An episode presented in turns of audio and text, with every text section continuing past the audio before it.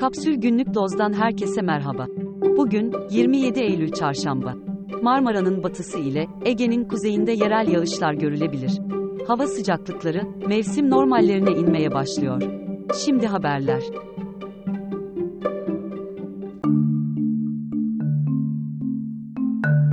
Kaos GL, nefrete karşı el ele videosunu, hakaret ve ölüm tehditleri aldıkları için yayından kaldırdıklarını duyurdu.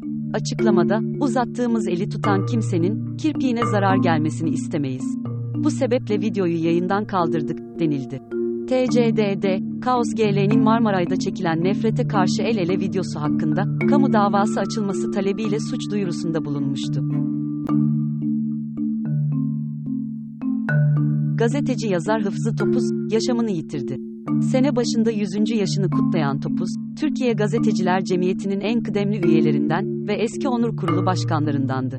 Topuz, aynı zamanda, Burhan Felek Basın Hizmet Ödülü, TGC Basın Özgürlüğü Ödülü ve sürekli basın kartı sahibi.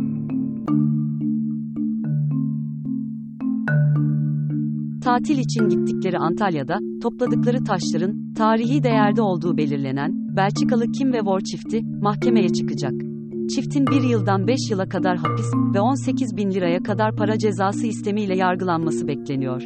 Çift, Antalya tatili sırasında topladıkları taşları, evlerindeki akvaryuma koymak için aldıklarını söylemişti. Belçika hükümeti, Türkiye'ye giden vatandaşlarını, taş toplamamaları için uyarıyor. CHP'nin 38. olağan kurultayı 4-5 Kasım'da toplanacak. Tüzük kurultayı ise 25-26 Kasım tarihlerinde yapılacak.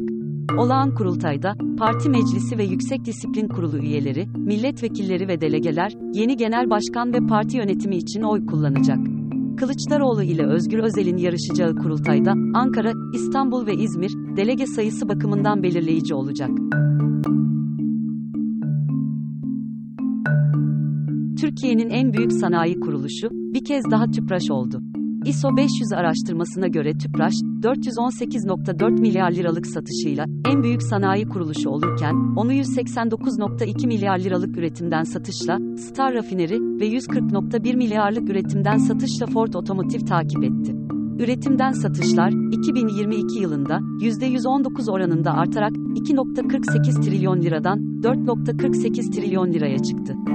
Aynı şekilde ihracatta %14'lük yükselişle 98 milyar dolara yaklaştı. ISO 500'ün Türkiye sanayi ihracatı içindeki payı da %40 seviyesinde gerçekleşti. ISO 500'ün faaliyet karı da %96 oranında artarak 342 milyar liradan 671 milyar liraya çıktı.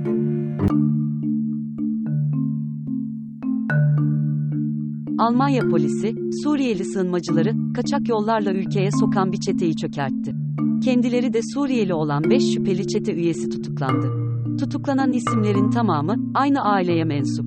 Haklarında tutuklama kararı olan 5 kişi daha bulunuyor. Çetenin, göçmenleri 3 ila 7 bin euro arasında değişen ücretler karşılığında Almanya'ya soktukları belirlendi. Daha fazlası için kapsül.com.tr adresini ziyaret edebilirsiniz.